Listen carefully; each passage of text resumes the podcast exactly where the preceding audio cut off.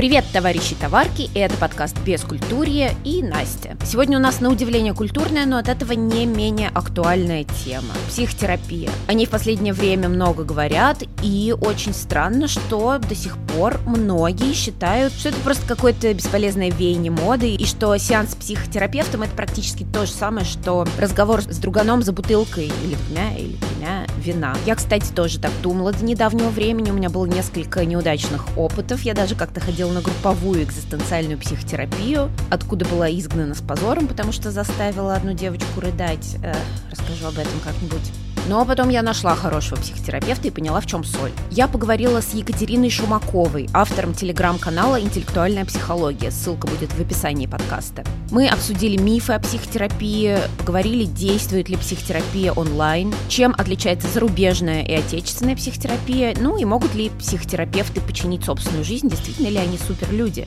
Поехали! А, меня зовут Екатерина Шимакова. А, я практикующий психолог и психотерапевт э, психоаналитического направления. И я веду а, научпоп-канал в Телеграме, который называется «Интеллектуальная психология». А, там, правда, не про психоанализ, а там про что-то такое, что можно прямо вот взять и применить в своей жизни. Давайте мы вот поговорим как раз о психотерапии. Многие люди считают, что это, ну, какая-то не настоящая профессия, что вообще, что, что это за такое занятие, мол, я могу и с друзьями там поговорить. Вот давайте мы расскажем, что все таки на психотерапевтов учатся, вот еще такой сразу же вопрос. Э, насколько я понимаю, э, образование по психотерапии за рубежом, оно требует медицинского образования, а у нас нет. Есть, да, два направления психотерапии. Это, конечно, очень путает э, даже профессионалов, как им представляться, не говоря уж про клиентов, что есть медицинская психотерапия и не медицинская психотерапия. А медицинская психотерапия – это такой довольно редуцированный эффективный, на мой взгляд, это мое чистое мнение, метод. Во-первых, это обычно краткосрочная. А, во-вторых, а, это она предполагает очень часто выписывание лекарств, то есть медицинский психотерапевт и лекарства выписывает, и какие-то сеансы психотерапии проводит. Если у него нет какого-то образования в направлении психотерапии не медицинской, например, гуманистической, э, психоаналитической, то он будет пользоваться вот этими методами медицинской терапии, например, аутотренинг, вот какие-то тренировки проводить, чтобы человек справлялся с симптомом. Или, может быть, да, это максимум, это когнитивно-поведенческие методы, например, лечение панических атак методом экспозиции, то есть постепенное привыканию к такому вот этому пугающему, травмирующему фактору. Это лечение, оно как бы психологическое, но похоже на таблетки, то есть оно направлено на симптом. И в отличие от этого не медицинская терапия, по большей части своей, ну, конечно, не, не все направления, но вот которых я практикую, которые к глубинной психотерапии относятся, они работают с причинами. А почему он взялся? А если меня пугают пауки, то что пугает меня на самом деле? И я это просто переношу на пауков. После симптоматического лечения, а, депрессии, например, симптом может повторяться. Симптом убрали, с причиной не поработали, а, стало легче, какое-то прошло время, и снова возникают проблемы. Давайте вот все-таки немножечко про различия психотерапии у нас э, в России и за рубежом. Ну, самое большое различие российской психотерапии от э, западной – это наличие на Западе обязательного лицензирования. То есть так же, как врачи врачи, психотерапевты, даже не медицинские, относятся к какой-то профессиональной организации и имеют лицензию. У нас обязательного лицензирования нет, и в этом есть минусы и плюсы. Минусы заключаются, понятно, в чем, то есть много специалистов имеют так себе подготовку, скажем так, рекламируются или особо не рекламируются, просто принимают по каким-то там сарафанному радио, ну и не всегда это хорошо заканчивается. Возможно, вы слышали много историй, я, по крайней мере, слышала много, что вот я пришел к психологу, мне там такое сказали, что я после этого ни ногой просто вот ни за что к ним не пойду. Вот это то, что мы имеем из-за того, что у нас нет лицензирования. То есть уровень профессиональный, как бы есть хорошие специалисты, но как, как повезет. И есть плюс в том, что у нас нет лицензирования, потому что у нас психотерапия гораздо дешевле. Потому что все эти лицензии, вся вот эта история, это все как бы все это, мягко говоря, недешево. А вы знаете, я хотела вот сконцентрироваться на мифах о психотерапии. А, итак, считается, что психотерапевты в, обычной жизни это обязательно супер счастливые, супер успешные люди, ну потому что у них есть какие-то там супер навыки, они людей видят насквозь. Правда ли это? И как вы относитесь к суждению о том, что если психотерапевт сам не успешен там в жизни, в отношениях, то он и помочь не сможет? А, я бы сказала, что в этом мифе есть некоторая доля правды, но только некоторая, потому что все очень сильно преувеличено, да, что как будто бы есть психотерапевты, которые сверхлюди. Это не совсем так. У психотерапевтов бывают свои проблемы в жизни, бывают, не знаю, там какие-то ситуации разводов, сложности. Не то чтобы сложности не случались, просто у психотерапевта есть больше инструментов, как с ними можно справиться справиться. Я вот недавно стала жертвой мошенника. А, это онлайн такая схема. Я даже как-то что-то не разбиралась особо. Я как будто бы заказала товар со скидкой, да, но оказалось, что никакого товара не существует. И здесь, конечно, есть доля там а, моей невнимательности, доля того, что у меня было времени разбираться с этим всем, проверять там какие-то отзывы и так далее. Но дело здесь не в том. Дело в том, как я на это реагирую. Как ты можешь на это прореагировать? А, можно себя сгрызть заживо. Можно долго там сокрушаться, испытывать чувство вины, гнев, а, ну и другими способами ухудшать свою ситуацию. Когда у тебя есть такие инструменты эмоциональной регуляции, ну, ты этого не делаешь. Ну, да, я ошиблась. Такое случается. Да, можно рассуждать, почему я ошиблась. Ну, вот я ошиблась, да. Я написала просто заявление в полицию, эмоцию, и никаких вот этих вот мучительных душевных переживаний, которые могли бы сопровождать да, такое событие, почти не было. И разница заключается именно в этом, что когда что-то у тебя случается, у тебя больше способов на это реагировать, у тебя больше инструментов с этим справиться, у тебя больше инструментов а, понять ситуацию, наладить ее, позаботиться о себе в ней, а, услышать других и так далее. Вот говорят, что психотерапия нужна абсолютно каждому человеку, человеку, то есть даже если тебе кажется, что у тебя нет никаких проблем, нет никаких запросов, то все равно хорошо бы сходить к психотерапевту и обязательно что-то найдется, что там можно проговорить, проработать, как вы считаете? Тоже и да, и нет. Потому что действительно, да, действительно найти можно у каждого, тем более в России. У нас как бы хуже все с, именно с уровнем э, психического здоровья. Это связано, я думаю, что с очень тяжелой историей России в 20 веке. И когда начинаешь с клиентами разговаривать, то эти истории начинают уходить э, очень глубоко, а вот моя бабушка во время войны и так далее, да, то есть это такой стресс невыносимый, который э, передается через поколение, э, из поколения в поколение, не говоря уже про вот эти раскулачивания, переселения, когда люди теряли свои дома, это все очень травматичный бэкграунд, который прям просто чуть ли не целый век длился. Сейчас, ну, люди в целом, да, более тревожные, более подвержены стрессу, э, и вот с таким травматичным бэкграундом, который еще приходит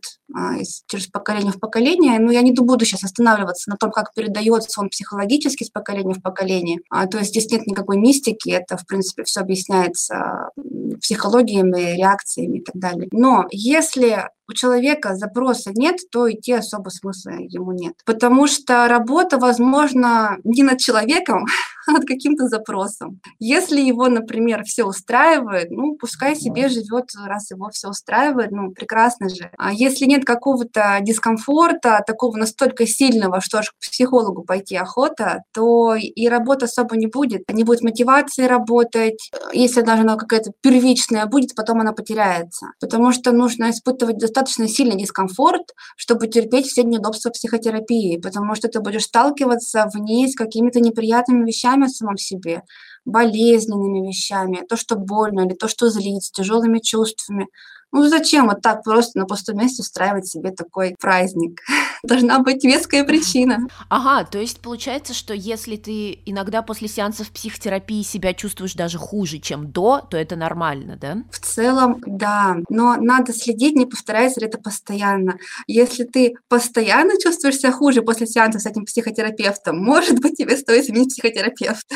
Но в целом, да, этот эффект, я, я просто поясню, да, он обычно связан с тем, что просто на сеансе, а, на сессии раскопали что-то, да, дотронулись до чего-то, что болезненно, что тяжело, и э, в эту встречу это не обработали, скажем так, да, то есть не, либо это содержание очень большое, оно в принципе не, не помещается в эту встречу, и вы еще на протяжении нескольких встреч будете об этом говорить, и это будет, может быть, несколько тяжелых встреч подряд. То есть, в принципе, это нормально, ненормально, если если тебе все время плохо после психотерапии. К вам обращаются чаще всего люди с какими-то прям конкретными проблемами, или бывает и так, что приходит человек с каким-то, ну, запросом, например, я там хочу стать успешнее в жизни.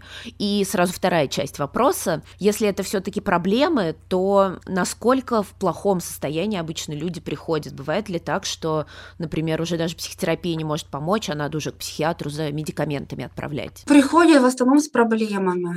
То есть с чем-то позитивным приходят редко редко, и тоже даже если что-то такое, то это формулировка проблемы. То есть мне что-то мешает, чтобы там что-то, например. Самые распространенные – это депрессия. Это самая распространенная история. Причем даже если человек об этом ну, не осознает, просто что-то мне плохо, да, потом выясняется, что это какое-то депрессивное состояние. Насколько плохом приходят? Как правило, в очень плохом. Очень долго пытаются справиться сами, вот. Хотя вот особенно в случае депрессии, да, там чем быстрее начнешь действовать, тем лучше, потому что чем она раньше началась, да, тем ее проще вылечить. А как вы относитесь э, к медикаментозному лечению? Потому что, ну, вот я знаю, что есть люди, которые считают, что это все заговор корпораций. Но у меня тут классическое мнение, что лучше всего сочетать э, психотерапию с антидепрессантами. Обязательно, я, конечно, не могу заставить, но я просто рекомендую, да, если тяжелая депрессия, то вообще-то это обязательно нужно, потому что это, ну, представляет угрозу для жизни. У человека а, возникают суицидальные мысли, могут суицидальные намерения возникать, ну, конечно, лучше вообще-то выйти из такого тяжелого состояния и уж потом работать над какими-то там причинами. Я против лишних страданий, если можно подобрать эм, препараты, которые сделают фоновую жизнь между сеансами лучше, почему этого не сделать? У депрессии какая проблема, вот, которая в повседневной жизни больше всего мешает? Это отсутствие сил. Ты не можешь встать и пойти что-то сделать. Даже самые базовые вещи, посуду там помыть, я не знаю, там зубы почистить. Только можешь там дотащиться до работы, потому что иначе тебе вообще не на что будет жить, и все. И тогда антидепрессант – это то, что возвращает эти силы. Какие у вас есть э, базовые правила хорошего психотерапевта? Я, например, читала, что хороший психотерапевт никогда не должен давать прямых советов. Это правда? Да, это правда, если только это не какое-то упражнение, которое вы делаете. Ну, например, он может сказать, вам нужно э, прийти домой и э, дома 15 минут в 6 часов э, вечера начать злиться очень сильно. Это техника работы с когнитивно-поведенческой терапией, и вот, э, вот это вот нормальный совет. Он входит какое-то упражнение, да, а вообще в целом, конечно, нет. Потому что есть большой соблазн переложить ответственность на психолога, я не знаю, что сделать э, в этой ситуации, скажите мне, как правильно, но такую ответственность брать нельзя ни в коем случае, мы можем только постараться а, помочь человеку самому понять, что же он все-таки в этой ситуации хочет больше. Какие у нас еще есть правила хорошего психотерапевта, что он должен, что не должен делать? Эти правила зависят э, от направления психотерапии довольно сильно. Например, в направлении гуманистической психотерапии нормально для психотерапевта просто делиться своим жизненным опытом, рассказывать какие-то ситуации своей жизни, которые относятся э, к теме. В моем методе это недопустимо. Я никогда не говорю ничего о своей личной жизни, а, и максимум, что я могу сказать, это какие-то свои чувства, которые у меня возникли в процессе общения на сессии. Самое, мне кажется, плохое, что может случиться в психотерапии, независимо от метода работы, это отыгрывание. Это когда э, психотерапевт вместо того, чтобы проанализировать те отклики, которые у него вызывает клиент, начинает э, их отыгрывать, и они вместо того, чтобы анализировать обычную а, игру клиента психическую, начинают в нее играть. Например, э, приходит клиент, которого совершенно не слышала мать. У нее были свои собственные желания, которые она клиенту приписывала в детстве, да, и, и реализовывала их. У клиента возникает такое ощущение, как бы такой стенки просто, что вот он за какой-то стеклянной стеной, его не слышит, э, он там один, психотерапевт, он тоже улавливает вот эту вот стену, и он может ее проанализировать и подумать, что, ага, похоже, вот это вот это про то, что его не слышали в детстве, например. А может поддаться этому соблазну. Он может начать думать, да я вообще-то лучше знаю, да я тут психотерапевт, да, вот все понятно, вот так вот на самом деле дела-то обстоят. И он начинает это вот свои транслировать правильные варианты. А, попытки возразить интерпретировать как сопротивление. И тогда происходит разыгрывание. То есть происходит именно то, что было у клиента в детстве, и оно просто разыгралось вместо того, чтобы быть проанализировано. Может ли психотерапевт нанести человеку вот какой-то действительно конкретный вред? Ну, естественно, мы говорим о какой-то некачественной, непрофессиональной психотерапии. Да, вот э, как раз это вред заключается в первую очередь в ретравматизации. То есть вместо того, чтобы какой-то очень болезненный сценарий проработать, они в него заходят и они его повторяют, например. Либо они в него заходят и, например, э, там не хватает поддержки, то есть клиент в своих э, чувствах остается один, а, ему там, грубо говоря, расковыря... расковыряли рану, но не помогли его а, подхватить, залечить, то может быть срыв, может быть он бросит терапию. Тут как раз вопрос в том, насколько работает обратная связь, насколько она установлена, насколько можно прийти и сказать, вы знаете, мне в прошлый раз было очень больно, и я чувствую, что вы меня вообще-то плохо поддержали. Как вы относитесь э, к психотерапии онлайн? Действует ли это? Или обязательно встречаться все-таки с психотерапевтом? Могу сказать однозначно, что психотерапия онлайн работает. Я сама давно уже сколько лет э, работаю онлайн. Все процессы терапевтические, они а, запускаются, они работают. То есть все то, на чем мы строим а, свою психотерапию, оно все в онлайн-встречах присутствует. Перенос, контрперенос, эмпатия, там ощущение там, поля эмоционального в общении. А, это все присутствует, значит, терапия осуществима. Было ли в вашей практике такое, что вы сами отказывались от клиента, ну или, может быть, более абстрактно задам вопрос, а, есть ли такие люди, с которыми вы никогда не стали бы работать? Не было клиентов, от которых я бы сама отказалась. Но я допускаю, что а, есть такие темы, с которыми я никогда бы не стала работать. А, например, э, я не стала бы работать с педофилами. Это такой отдельный группа коллег, да, которые даже внутри профессионального сообщества, в общем-то, вызывает непонимание, которые работают с другой стороной. Ну ладно, еще, допустим, а, с насильниками или теми, кто абьюзерами, ну вот э, такая крайняя да, степень это вот с эм, педофилами. Но ведь э, педофилы это ведь, получается, тоже больные люди, и им тоже надо как-то помогать. Да, так оно и есть. Как сказала а, как раз э, очень известный английский психотерапевт, который как раз и работает с ними, с педофилами, она сказала, «А, я не знаю ни одного преступника, у которого было бы счастливое детство. И это, конечно, в точку, и это касается не только педофилии, это касается, в принципе, вообще в целом да, вот этого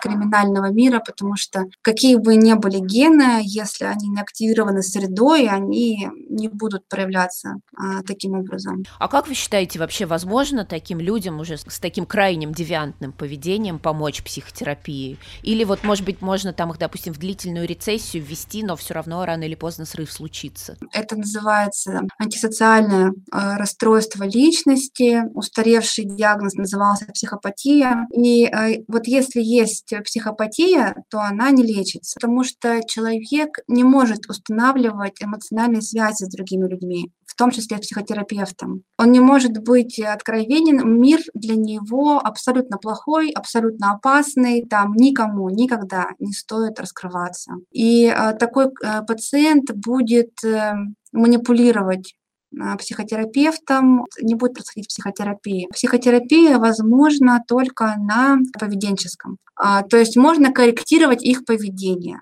Это максимум. Если же, например, а, преступник стал таковым по какой-то другой причине, да, то есть это не психопатия, то тогда да, тогда возможно.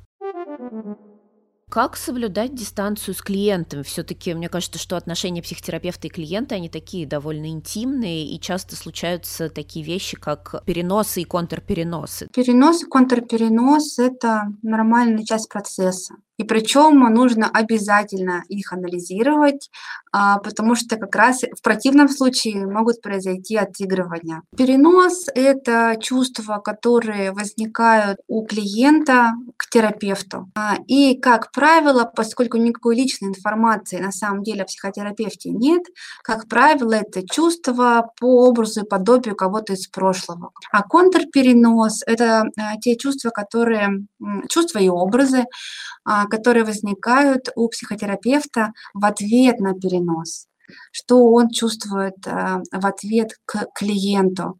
Например, хочется ему там его отчитать, как его мама, например, строгая потом выясняется была. Э, такие переживания, они постоянно происходят, они на каждой встрече, они могут меняться. Например, понятно, что вы можете на одного и того же человека а, разозлиться, через, э, не знаю, пять минут вам станет стыдно, еще через 10 вы подумаете, да нет, он же хороший, вот он меня поддержал все равно. И поэтому за такими эмоциональными флуктуациями, вот э, в эмоциональном поле общения психотерапевт должен все время следить и не упускать их эм, из виду, потому что а, может быть э, в речи при этом ничего особенного не происходит, но эмоциональный настрой изменился, значит что-то поменялось, и нужно обратить на это внимание. Может быть, есть еще какие-то правила? Вот я вам э, хочу пример привести. Я тоже занимаюсь психотерапией онлайн, и у меня тут было недавно кризисное состояние. У нас не был запланирован сеанс, я написала психотерапевту, и он говорит, да, давай мы сейчас созвонимся с тобой, я быстренько с тобой, ну, проведу беседу, посмотрю, что там вообще у тебя происходит, как тебе помочь. Мы созвонились, проговорили, и он сказал, нет, вот за это ты мне денег платить не будешь, это, ну, считай, как, типа, дополнительная терапия. Вот э, насколько такой вариант этичен? Вот мне хочется вас спросить, Анастасия, как вы себя почувствовали, когда вам сказали, что сеанс можно не оплачивать? А, я почувствовала благодарность, признательность. Угу. И какова вероятность, что потом на следующей встрече вы скажете, что вы чем-то недовольны в терапии? Да, она уменьшается. Да, вот именно это и происходит. Когда психотерапевт становится сильно хорошим, начинает что-то бесплатно делать, то тогда уменьшается э, возможность выражать агрессию, выражать недовольство, выражать негативные эмоции, потому что ты становишься как будто чем-то обязан. Именно поэтому я против, например, бесплатного бесплатной психотерапии, а, потому что, как правило, клиенты не могут на бесплатной психотерапии по-настоящему свои чувства выражать и не чувствуют, что они имеют на это право. А самое главное в психотерапии и вот эта вот дистанция, да, эти границы, которые выстраиваются, это выстраивается так называемым сеттингом. А, это тот договор о формате работы, который вы заключили. И у меня обычно он звучит таким образом, что одна и та же, э, одно и то же время встречи встречи. Должно быть фиксированное, это очень важно, чтобы периодичность была постоянная. Это и для клиента тоже защита, потому что он чувствует, что эти штуки надежные, эти правила, на них можно опереться. Это ведь очень сложная профессия, постоянное общение, постоянные эмоции. Наверняка есть какое-то выгорание. Как вы с ним боретесь? Я не могу сказать, что у меня есть выгорание. Это очень такая а, работа живая. Это, с одной стороны, общение, с другой стороны, это не такое общение, как на шумной вечеринке. Это такое очень настоящее общение. И помимо того, что ты тратишь на него энергию, ты ее и получаешь тоже, потому что это про что-то такое очень важное, ценное, настоящее. И я такого общения особ- не особенно устаю. Я очень часто бывает, что после работы чувствую себя лучше даже, чем до. А что же касается именно переутомления, то это, наверное, просто такой менеджмент э, расписания. А, то есть я знаю, сколько, например, я могу встреч провести подряд, после чего мне нужен перерыв, например. И это тоже право умения психотерапевта позаботиться о себе, так, чтобы какой-нибудь клиент не пришел к злому, голодному, уставшему психотерапевту на прием.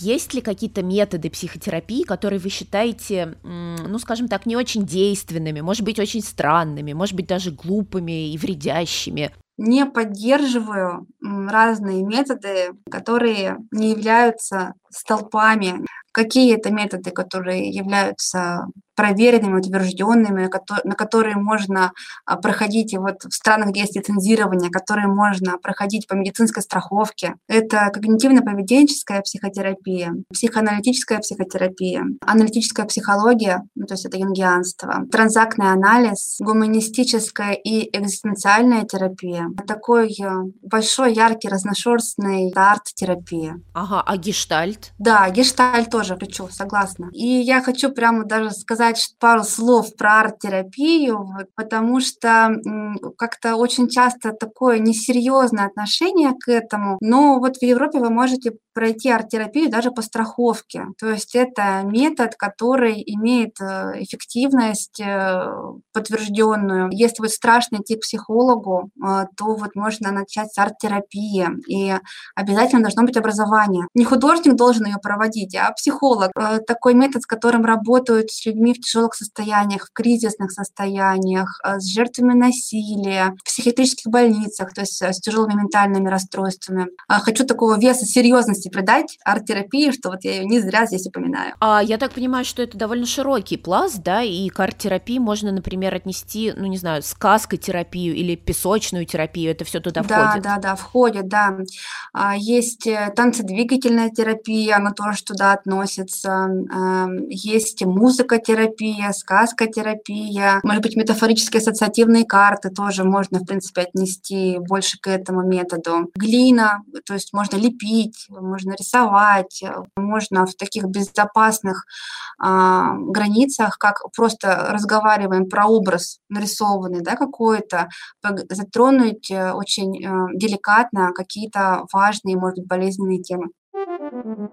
Психотерапия – это же развивающееся направление, наверняка появляются какие-то новые методы, новые направления. Я бы сказала, что они, конечно, появляются, но скорее в большей степени не столько новые направления появляются, сколько развиваются существующие подходы, либо какие-то интегральные создаются штуки. И все они, в принципе, начались с психоанализа. Фрейд был первым, потом с ним поспорили его ученики Юнг и Адлер и создали свои направления. И а, затем на основе тоже там, теории Фрейда транзактный анализ возник. Немножко упрощенная, схематизированная штука, но зато очень логичная и такая э, хорошо применимая э, в жизни, гораздо проще применяется, чем психоанализ. Гештальт больше как э, противопоставление. Да? Вот нет, давайте про то, что здесь и сейчас поговорим, а не про прошлое и про родителей. Все, все родилось из психоанализа, либо продолжая его, либо споря с ним. И внутри психоанализа сейчас существует множество теорий. Почему говорят именно психоаналитическая психотерапия? А не психоанализ. Потому что сейчас э, теория психоаналитическая — это далеко не только Фрейд. Это огромное количество теорий, а, некоторые из них общепризнанные, другие сравнительно там новые или какие-то региональные. Поэтому сейчас обычно говорят именно а, психоаналитическая психотерапия, чтобы не путать с классическим психоанализом, с кушеткой, вот этой всей историей. Направления развиваются а, очень быстро, но у нас все доходит в России, в общем, лет через 20. А вот вы заговорили о Фрейде. Интересно, э, психотерапевты, которые практикуют именно психоанализ, они все по умолчанию уважают дедушку Фрейда или все-таки есть э, те, которые не считают его авторитетом, которые как-то в оппозиции к нему находятся, но при этом э, именно работают в психоанализе? Вообще невозможно отделить классический психоанализ от Фрейда. Коллеги, которые практикуют в таком классическом методе, они все обожают Фрейда, учат немецкий немецкий, чтобы его почитать его в оригинале. Это как бы метод, который вообще слабо отделим от личности Фрейда. Как вы относитесь к популярной психологической литературе? Ну, знаете, там какие-нибудь книги из серии «Как стать счастливым», «Как стать мотивированным». Есть ли вот в этом огромном обилии этой литературы что-то действительно стоящее, что вы можете посоветовать? Э, такому именно неискушенному читателю без психологического образования. Конечно, к популярной психологии отношусь не очень хорошо, потому что, как минимум, там написано что-то очень однобокое, что-то такое вот очень удобно для автора. Или какой-то его личный опыт, который для него сработал, и который, ну, совершенно не факт сработает для кого-то еще. Я как-то взяла книгу, что-то как стать стервой или что-то такое. Слушайте, удивительно, так убедительно написано. Я думаю, может, и правда стоит. честно говоря, смесь психологии и маркетинга, чтобы продать свою идею, завернуть ее вкусно. В этой идее как минимум потеряно в этом пазле из шести элементов мозаики, да, то есть это какое-то что-то однобокое. Но, тем не менее, бывают э, книги, действительно, практикующие психотерапевты э, пишут книги для широкого круга читателей. Вот я помню, что у нас э, супервизор наш в ЕКПП в Европейской конфедерации психоаналитической психотерапии Бердникова Юлия Леонидовна написала пару книжек для родителей то есть она работает как с детьми, так и со взрослыми. Вот про детей, про развитие, как ребенок развивается, какие есть этапы. У нее есть книжка а, про частые вопросы родителей. У нее еще есть книжка. Бывают книги, например, а, в которых довольно доступно описано, например, про архетипы, да, из юнгианской психологии. Есть книжки, которые, мне кажется, годятся для широкого круга читателей. Богини в каждой женщине и боги в каждом мужчине. Там вот написано про про э, основные архетипы, основные типы женских мужских архетипов, как они могут проявляться в жизни, если их слишком много. Такая книжка, которая вполне годится для такого самоанализа, читается довольно легко, скорее как сказка, да, то есть там же эти образы, они из мифов. Не требует отдельного представления книга «Бегущая с волками», тоже написанная аналитическим психологом, женщиной для женщин, где она разные сказки о природе э, дикой женщины, о таком забытом архетипе, архетипе, который у нас социально не очень одобряется в патриархальных культурах. Вот она собрала эти сказки, она их интерпретирует, какие части женщин, женской души отражают. Такая книга сама по себе психотерапевтичная. А как вы считаете, что, какие вот практики, в принципе, по своей целебной профилактической силе схожи с психотерапией? Может быть, это какая-то йога или медитация, или коучинг какой-нибудь? Ничего. Ничего с психотерапией сравниться не может, э, потому что что, во-первых, медитация или йога действительно помогают. Я прям пишу на своем канале про это, только про медитации в направлении mindfulness, то есть не религиозные медитации, да, то есть это направление когнитивно-поведенческой психотерапии, и действительно не имеет доказанную эффективность медитации, прям имеет смысл практиковать, э, и как разово, так и они имеют накопительный эффект, если вы каждый день, например, 10 минут этому уделяете, то будет все лучше у вас с эмоциональной регуляцией. Это, конечно, работает, но это все равно не работает с причинами. И поэтому это может быть либо достаточно, либо нет. Это просто делает переносимость каких-либо ситуаций лучше, но не работает с причинами, почему такие ситуации в моей жизни появляются, а как бы я хотел бы вообще по-другому. А, поэтому я прям вот за всякие методы типа медитации, йоги, самонаблюдения, самоанализа, дневниковых записей,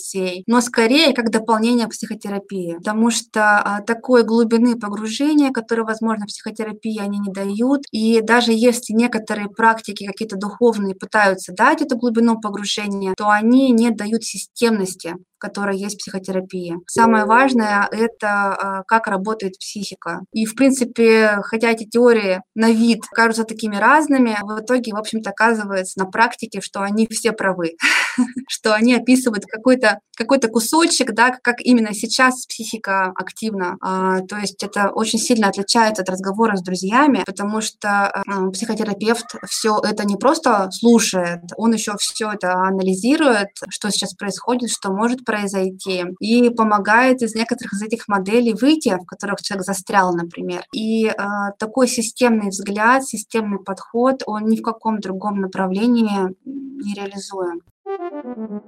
Так, давайте немножечко уже подводя итоги, э, дадим прям такой полезный совет. Как все-таки человеку э, понять, подходит психотерапевт, не подходит, как его все-таки найти по сарафанному радио или, может быть, там в интернете? Я бы сказала, что нужно ориентироваться на внутренний отклик но не всегда, потому что как-то я видела одну такую серию, пилотную запись программы, которая как раз заключалась в том, что приходит клиент, выражает свой запрос, говорит, какие у него проблемы, и сидит много психотерапевтов, и они накидывают ему свои идеи, как они это видят. И затем клиент должен выбрать, с кем он из них будет работать. И в итоге то, что я увидела да, своим профессиональным взглядом, что клиентка, которая пришла с такой мазохистической историей, то она все время вот находится в страданиях, кто-то ее обижает постоянно. И она выбрала психотерапевта, который дал ей э, самую жесткую обратную связь из всех, который сказал, что я вообще ей не верю, и, в общем, нужно с ней работать жестко и так далее.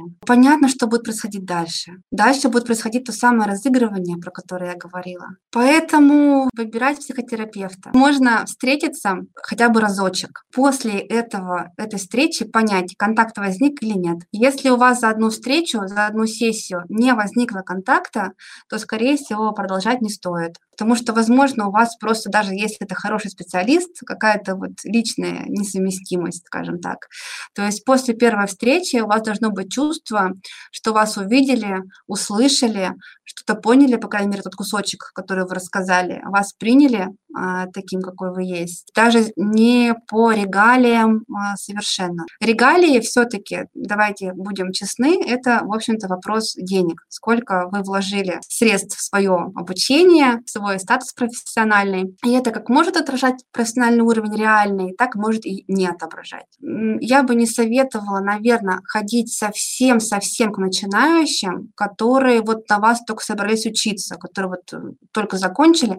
По крайней мере, если у вас какая-то серьезная тема. Ну вот уже где-то начиная там от, э, не знаю, там от пары лет практики можно присматриваться, потому что не обязательно иметь 20 э, лет практики. А, и даже больше скажу, что коллеги, которые имеют по 20 лет практики, у них возникает другая проблема. Им-то кажется, что они все это уже видели, что они все знают. А иногда возникает такое чувство, когда ну, вот разбираем какие-то случаи, например, да, возникает такое чувство, что ощущение всезнайства, за этим всезнайством, может быть, не видно другого клиента. То есть поэтому самое главное – это именно ощущение живого контакта. Екатерина, я понимаю, что многое из вашей практики конфиденциально, но, может быть, все-таки сможете рассказать напоследок что-нибудь забавное или бескультурное? Ну, на самом деле, в моей работе, конечно, очень мало я имею дело с забавным, а, и даже то, что существует забавным, оно конфиденциально, но один забавный случай я могу рассказать, потому что он происходил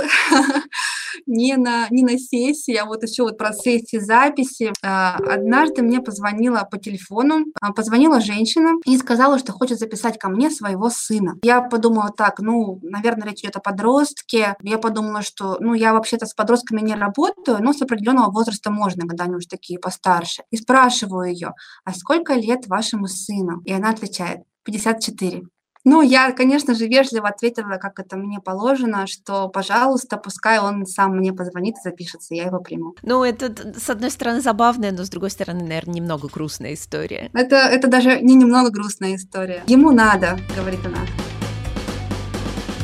Друзья, ответственно и не безосновательно вам заявляю, что психотерапия – действенный способ починить слегка или не слегка поехавшую кукуху. А еще, кстати, мою кукуху могут починить ваши реакции, лайки, комментарии, подписки, так что вы знаете, что делать. В следующий раз обещаю вам вернуться к менее культурным, более трешовым темам. Бескультурье будет с вами уже в следующий четверг. Всем пока!